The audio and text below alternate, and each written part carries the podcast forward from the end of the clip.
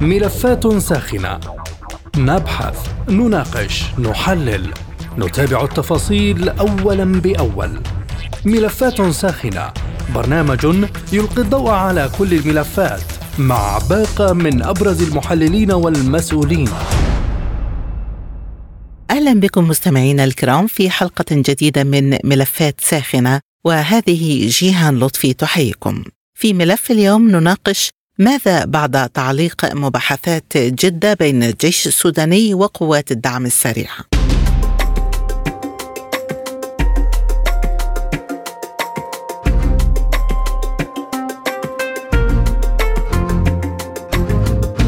غادر وفد التفاوض السوداني منبر جدة بعد تعثر جولة المفاوضات وتعليقها بين الجيش السوداني والدعم السريع.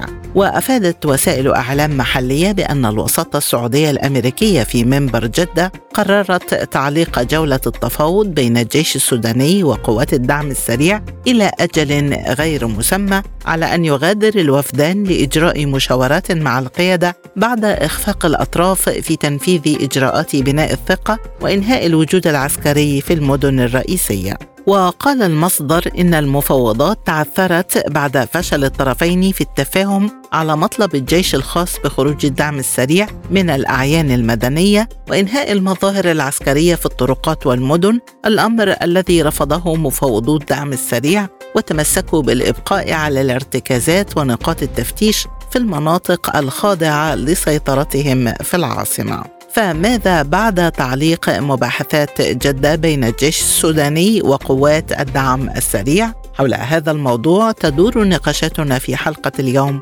من ملفات ساخنة.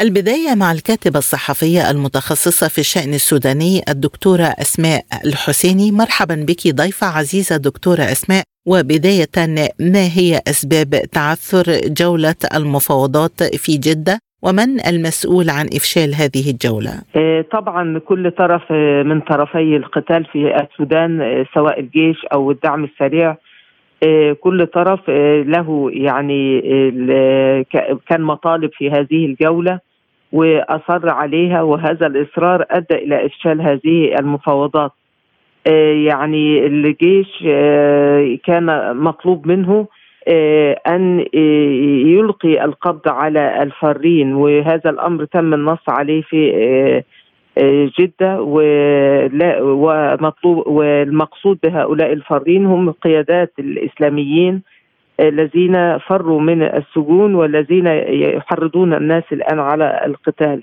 ورغم توقيع الجيش على هذا الأمر واعطائه مهلة آه، لذلك لكنه آه، يبدو إنه تراجع عن هذا الأمر. قوات الدعم السريع أيضا خروجها من آه، بيوت المواطنين هي الجيش كان يريدها أن تخرج من المدن كل مرة واحدة لكن هي تريد أن يكون لها ارتكازات الخلاف حول الارتكازات في المدن و المناطق التي تسيطر عليها. آه، وبالتالي تم إفشال هذه المفاوضات الذي يعد نكسة كبيرة جدا وأمر يعني محزن جدا بالنسبة لملايين السودانيين الذين هم الآن بين مشردين ونازحين ولاجئين ومعاناة إنسانية هائلة سبق أن قبل الجيش بمقترح إيجاد بشأن وقف التحركات العسكرية لكنه رفض هذا المقترح في جدة برأيك دكتورة كيف يؤثر هذا على مفاوضات إيجاد المقبلة في التاسع من ديسمبر؟ نعم يبدو إنه الأمر يعني ليس مهيئا بعد للوصول إلى مثل هذا الاتفاق أو هذا السلام المرجو من عموم السودانيين ومن أشقائهم ومن القائمين على الوساطات المختلفة التي انطلقت بشأن السودان. ويبدو أن هناك أطراف آه، عديدة هي تتحكم في مسار آه، هذه آه، العملية التفاوضية. وطبعا يعني وجود الإسلاميين من فلول النظام السابق في هذا القتال هو يعني أمر أيضا آه، آه، حاكم في هذه القضية وهم يعتبرون أنهم ليس لهم مستقبل في ظل هذه يعني المفاوضات التي تجري وبالتالي يسعون ربما لتعطيل هذه العملية التفاوضية وهذا السلام المرجو الذي سيستثنيهم إذا تم. الدعم السريع رفض أيضا الانسحاب من تمركزاته في المدن وفقا للتفاهمات السابقة، اذا دكتورة هل نحن أمام انسحاب كامل من مفاوضات جدة أم أن هناك أمل في استئناف مسار جدة أو على الأقل مفاوضات إيجاد؟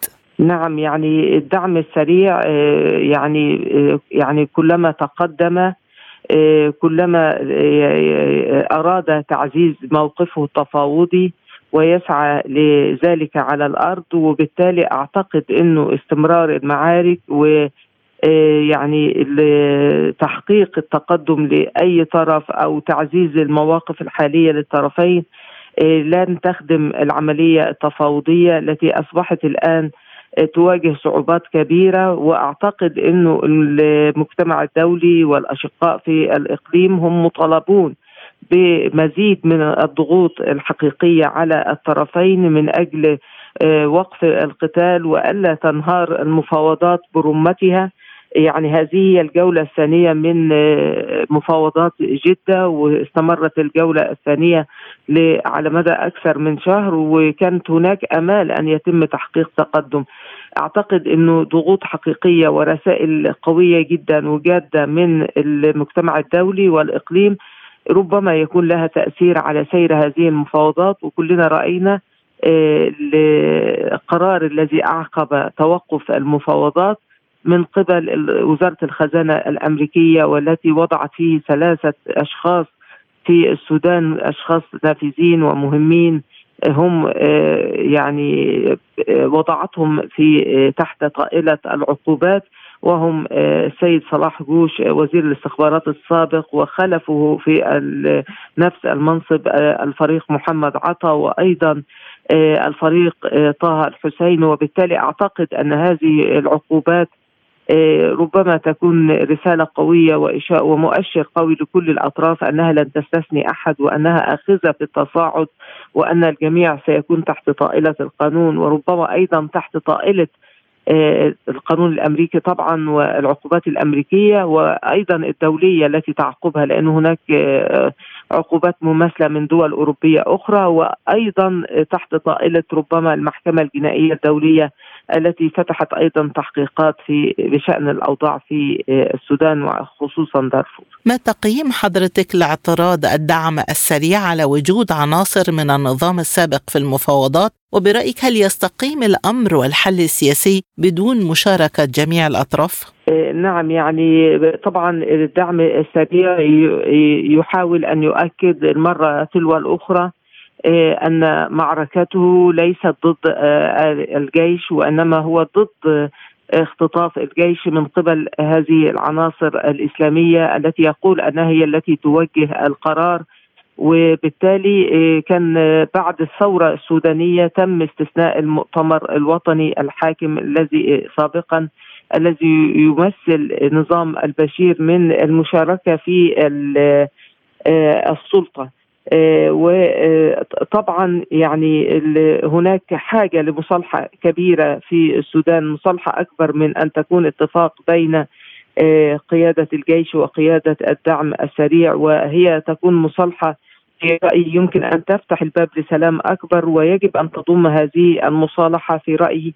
قطاعات واسعة من الإسلاميين طبعا آه، من غير الذين أجرموا أو ارتكبوا آه، جرائم كبرى. آه، أو تورطوا في سفك دماء الشعب السوداني. ولكن لماذا يرفض الدعم السريع مقترح مرور الإغاثة عبر الحكومة؟ وهل يتعلق هذا بفكرة التمكين والسيادة أم أن هناك رؤية ما لدى الدعم السريع في هذا الخصوص فيما يتعلق بجهود الإغاثة؟ آه، ربما يرى الدعم السريع إنه مرور الإغاثة عبر الحكومة آه، يعني عدم الوصول للإغاثة إلى المناطق التي يسيطر عليها أن تتحكم فيها الحكومة السودانية أن يتحكم فيها الجيش آه، أن تدعم موقفهم وتكون على حساب آه، يعني المناطق الواسعة التي يسيطر عليها وألا تصل إليها.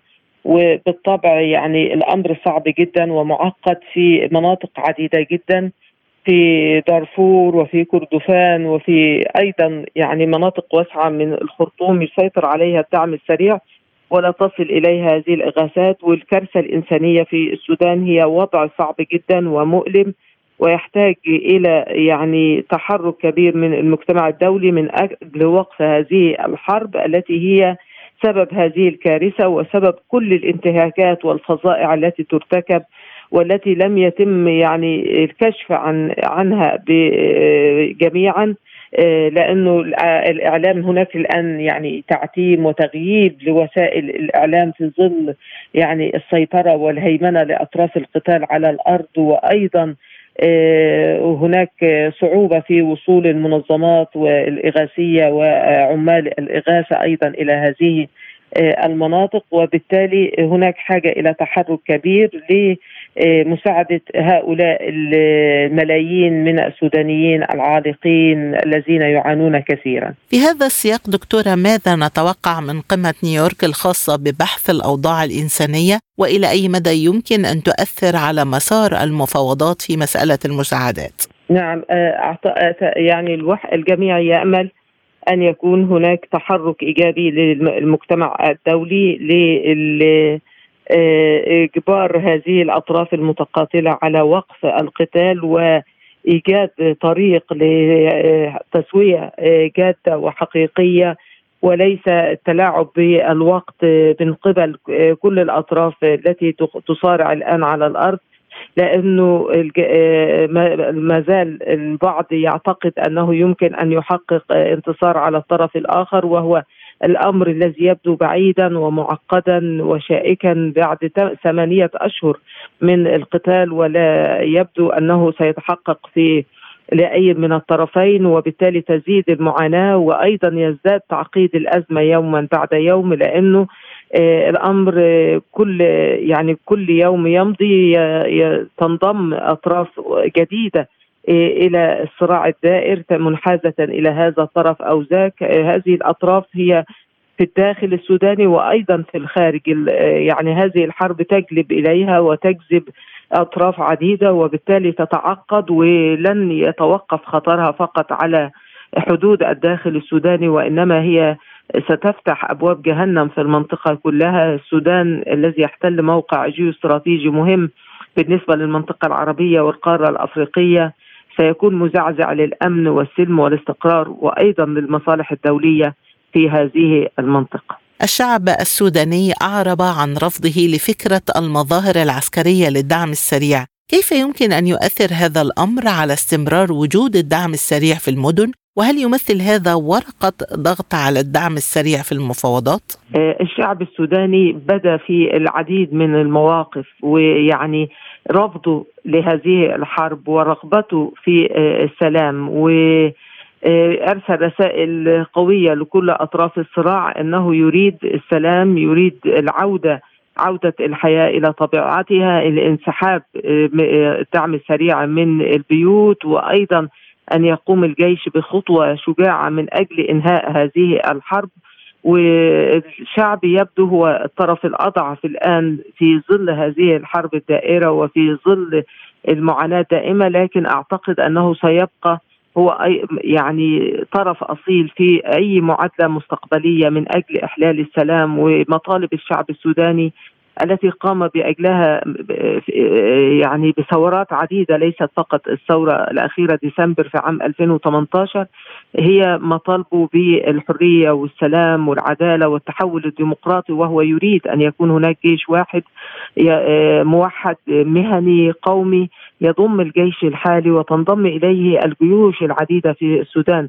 القضية ليست قضية دعم سريع فقط وإنما هناك حركات كثيرة مسلحة بعضها انضم لاتفاق السلام وبعضها لم ينضم. هناك أقوى الحركات هي حركة عبد العزيز الحلو التي تتواجد في جنوب كردفان والنيل الأزرق وتطالب بحق تقرير مصير.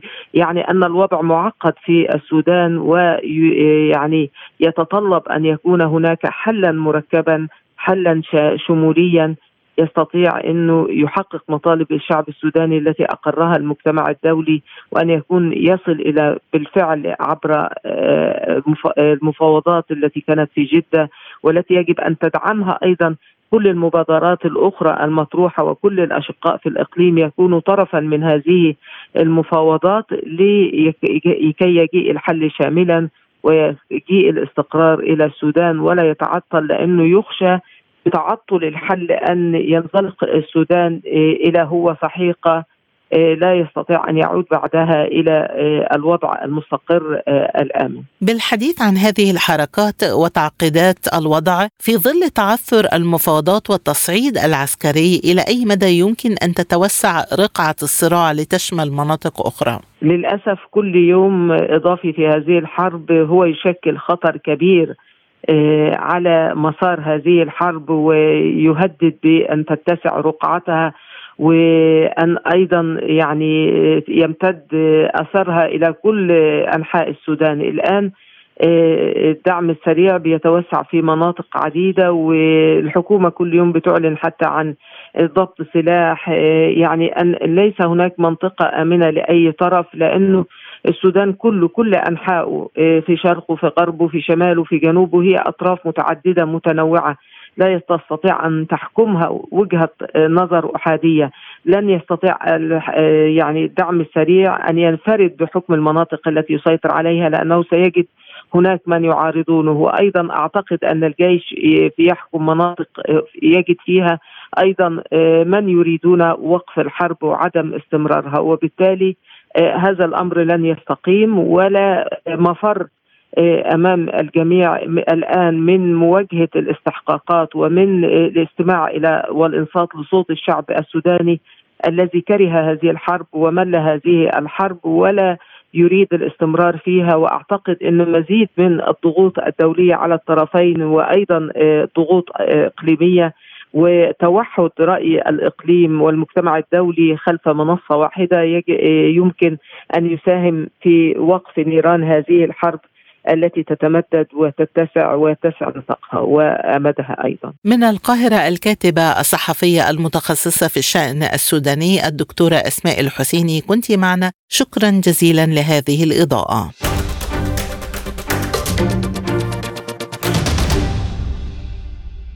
وحول آفاق الحل السياسي بعد تعثر المفاوضات في جدة بين الجيش السوداني وقوات الدعم السريع معنا من القاهرة نائب رئيس المركز العربي للدراسات الدكتور مختار غباشي أهلا بك ضيفا عزيزا دكتور مختار عبر أثير سبوتنيك. بداية الدعم السريع يتمسك باعتقال مطلوبي الجنائية الدولية والبقاء في المدن والجيش أيضا يضع شروطا. برأيك من المسؤول عن تعثر محادثات جدة وما هي فرص استئنافها؟ بالتأكيد كلا الطرفين مسؤولين عن خلينا أقول لك فشل هذه المباحثات التي كانت ما بين الطرفين. إحنا عارفين إن الفجوة موجودة ما بين الطرفين ما بين قوات الدعم السريع وحمدتي والبرهان قائد الجيش ورئيس مجلس السيادة إن صح التعبير. آه، وأساس تفجير الموقف ما بين الطرفين كلنا ندركه. آه، مسألة دمج قوات الدعم السريع مع قوات الجيش السوداني والفترة الزمنية اللي طلبها حمدتي أن تكون عشر سنوات فترة الدمج ديت والجيش السوداني طلب سنتين. ثم الأمر الثاني وده أمر مهم جدا إن موكول لقوات الدعم السريع إدارة نفقين آه، أو منجمين للذهب داخل السودان والتحويل كان مطلوبا بموجب هذا الدمج ان تحول هاتين الشركتين آه، أو هاتين المنجمين إلى وزارة المالية آه، السودانية. ثم دار خلاف حوالين توزيع أدوار كلا القائدين رئيس مجلس السيادة أو قائد الجيش ونائبه. واحتدم الصراع إلى أن وصلنا إلى ما وصلنا إليه. تحاول المملكة العربية السعودية مصر في وقت من الأوقات حاولت آه، على مضض آه، وعلى مدار آه، جلسات كثيرة إنهاء هذا الصراع لكن واضح أن الفجوة كبيرة ما بين الجانبين. الاجتماعات التي كانت في جدة بالمملكة العربية السعودية كانت محاولة للتوفيق ما بين الجانبين وإنهاء هذا الصراع إلى حد كبير جدا أصبح مؤثرا في الداخل السوداني وأصبح أيضا مؤثرا في المحيط الإقليمي لدولة السودان.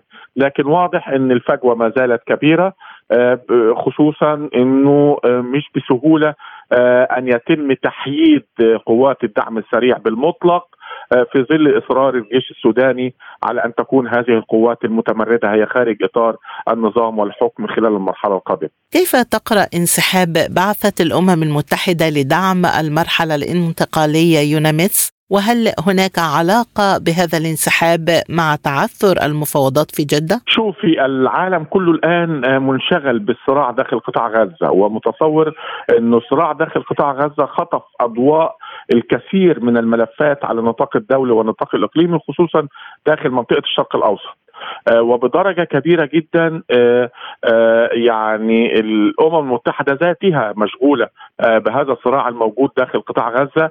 لكن الفجوة مشكلة السودان إن هناك فجوة كبيرة ما بين الجانبين وخطورة الصراع داخل السودان إنه ما بين فصيلين مسلحين يعني الجيش اللبناني وعتاده العسكري وقوات الدعم السريع وهي إحدى الركائز المهمة جدا لقبيلة الجنجويد أو لميليشيا الجنجويد اللي لعبت دور كبير كبير جدا في السابق في دارفور وهي ميليشيا أيضا آه، مسلحة بعتاد عسكري ولها خبرة في حرب العصابات. فدي الإشكالية الأكبر وعشان كده كانت مهمة إنهاء هذا الصراع الموجود ما بين الطرفين مهمة صعبة.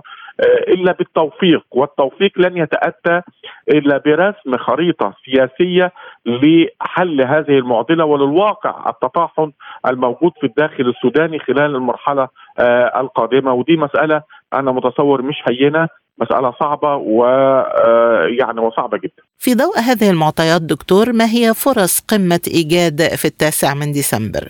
شوفي يعني زي ما اتفقنا إن هناك أطراف بتحاول إذا كنا بنتكلم عن قمة الإيجاد أو بنتكلم عن الدور المصري اللي حاول يلعب دور كبير مع دول الجوار أو بنتكلم عن الدور اللي بتحاول تعمله المملكة العربية السعودية أو بعض الأطراف الإقليمية أو الدولية الأخرى دي كلها أدوار.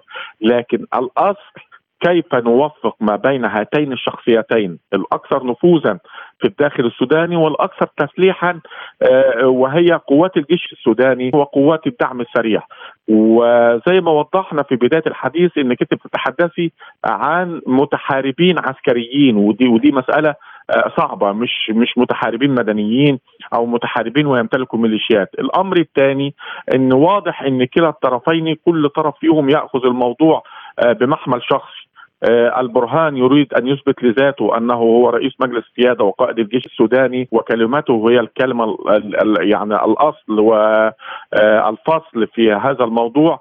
وقوات الدعم السريع وحميدتي يرى في نفسهما آه، أنهما كان لهم دور خلال هذه المرحلة. الانتقالية السابقة وبشكل أو بآخر مسألة تنحية هذا الدور أو إلغاء هذا الأمر باعتبار قوات الدعم السريع مثلا ميليشيا إرهابية أو سحب الجنود والضباط اللي كانوا منتمين إليها من قبل قوات الجيش السوداني أو قطع المرتبات عنهم أو غيرهم مثل هذه الأمور. حفز المسألة وصعب هذا الأمر وبطبيعة الحال كل طرف فيهم كسب أرضية.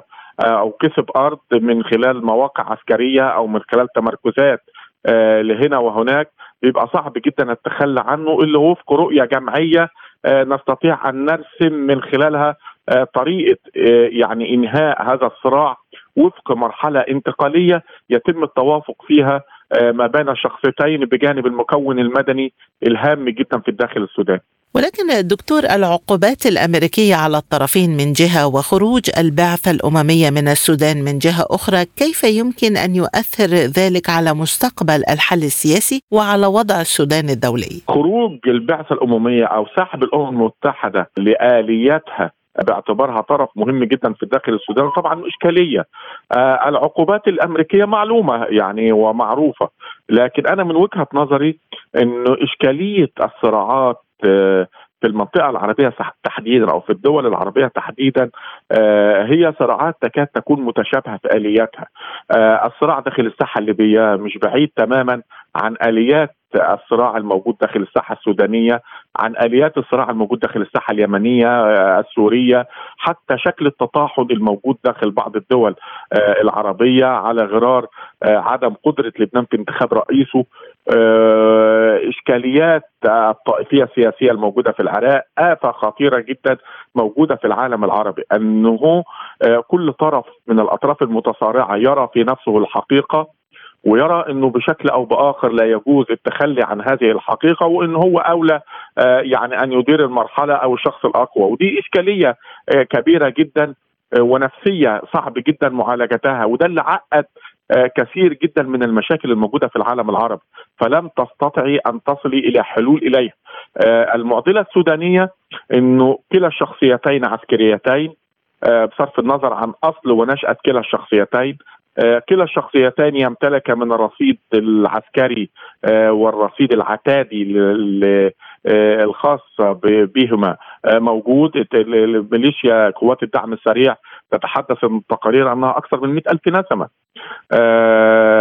وأنها مسلحة تسليحا خفيفا وتمتلك من العدد العسكري وربما يكون لها علاقة ببعض المحيط الإقليمي اللي بيديها شكل من أشكال المساعدات أو المعدات العسكرية. آه، كذلك قوات الجيش اللبناني وما ننساش إنه هذا الصراع كان موجودا ما بين قائد الجيش ويمثله البرهان ونائبه ويمثله حميدتي آه، ويعني كانوا مع بعض آه، فترة زمنية فكلا الطرفين يدرك حقيقة الطرف الآخر جيدا. فإشكالية الوضع ده لابد أن تترفع إحدى الشخصيتين عن الذاتية وعن الشخصنه ونبدأ حل ندرك من خلاله أن الوطن السوداني أو الدولة السودانية والمواطن السوداني هو الأهم في هذا الصراع. فكيف تترفع كلا الشخصيتين أو أي شخصية فيهما ويترك الأمر لشكل إدارة حكم آخر؟ نستطيع من خلاله أن نمر من هذه المرحلة الصعبة اللي بيمر بها الواقع السوداني. هل الأطراف الوسيطة أو الأطراف المتدخلة هتنجح في ده؟ آه، وارد. هل آه، مؤتمر إيجاد هيستطيع أن يعني ينظر في حلول ذات وجاهة بموجب هذا الأمر؟ وارد. يعني أمور كثيرة جدا مطروحة. آه، أنا متصور دعينا نراقب الموقف ولكل مقام مقال وقتها كيف تقيم موقف القوى المدنية من هذه السجالات؟ القوى المدنية مش قوى مسلحة والقوى المدنية تراقب الموقف بجدية وخصوصا القوى صاحبة التأثير. يعني البالغ في الداخل السوداني وما ننساش إنه أصل من أصول هذا الصراع إنه التدخل الجيش السوداني لم يكن محمودا من قبل آه، القوى المدنية الموجودة في الداخل السوداني. وإنه دار خلاف كبير ما بين الطرفين حوالين إدارة المرحلة وطبيعة التسلسل القيادي وغيره من مثل هذه الأمور. آه، لكن القوى المدنية في ظل صراع عسكري ما بين مكونين عسكريين إلى حد كبير جدا اخذوا جانبا لكن هم يميلوا إلى طرح إنه المكون العسكري بمجمله من صاحب الحقيقة ومن لا يمتلك الحقيقة لابد أن يكون خارج السياق آه، ويكون محكوما آه، بحفظ الأمن داخل الدولة السودانية ويترك الحكم وشكل إدارة الحكم والانتخابات للمكون المدني. فهناك إشكاليات واسعة ما بين الطرفين. أخيرا دكتور مختار سؤال حلقة اليوم ماذا بعد تعثر المفاوضات وهل هناك إمكانية لحسم المعارك عسكريا على الأرض؟ صعب جدا حسم المعارك عسكريا على الأرض آه، بحكم آلية آه، هذا الصراع ووضعه وأنا متصور إنه يعني ال ال ال الأسلم والأرجح هو الترفع عن الذاتية لأن عندما تتحدثي عن مكونين عسكريين كلاهما يمتلك من المعدات والميليشيات والأفراد. على الأرض يبقى صعب جدا إنك أنت تقولي إن الطرف يستطيع أن يخدع الطرف الآخر. الأمر مرتبط بالترفع الذاتي وإدراك أن الدولة السودانية هي لا تضيع وأن المواطن السوداني هو الذي يتأثر. كيف نصل إلى هذا الفكر عند كل الشخصيات المتصارعة؟ هي دي أزمة وآفة السودان وليبيا واليمن وسوريا وأي من القضايا الموجودة في العالم العربي. بحديثي إلى الدكتور مختار غباشي نائب رئيس المركز العربي من القاهرة نكون قد وصلنا إلى ختام هذه الحلقة من ملفات ساخنة. قدمته لكم جيهان لطفي وللمزيد زوروا موقعنا على الإنترنت سبوتنيك dot ae. شكرا لطيب المتابعة وإلى اللقاء. مستمعينا بهذا نصل وإياكم إلى نهاية هذه الحلقة من برنامج ملفات ساخنة. طابت أوقاتكم وإلى اللقاء.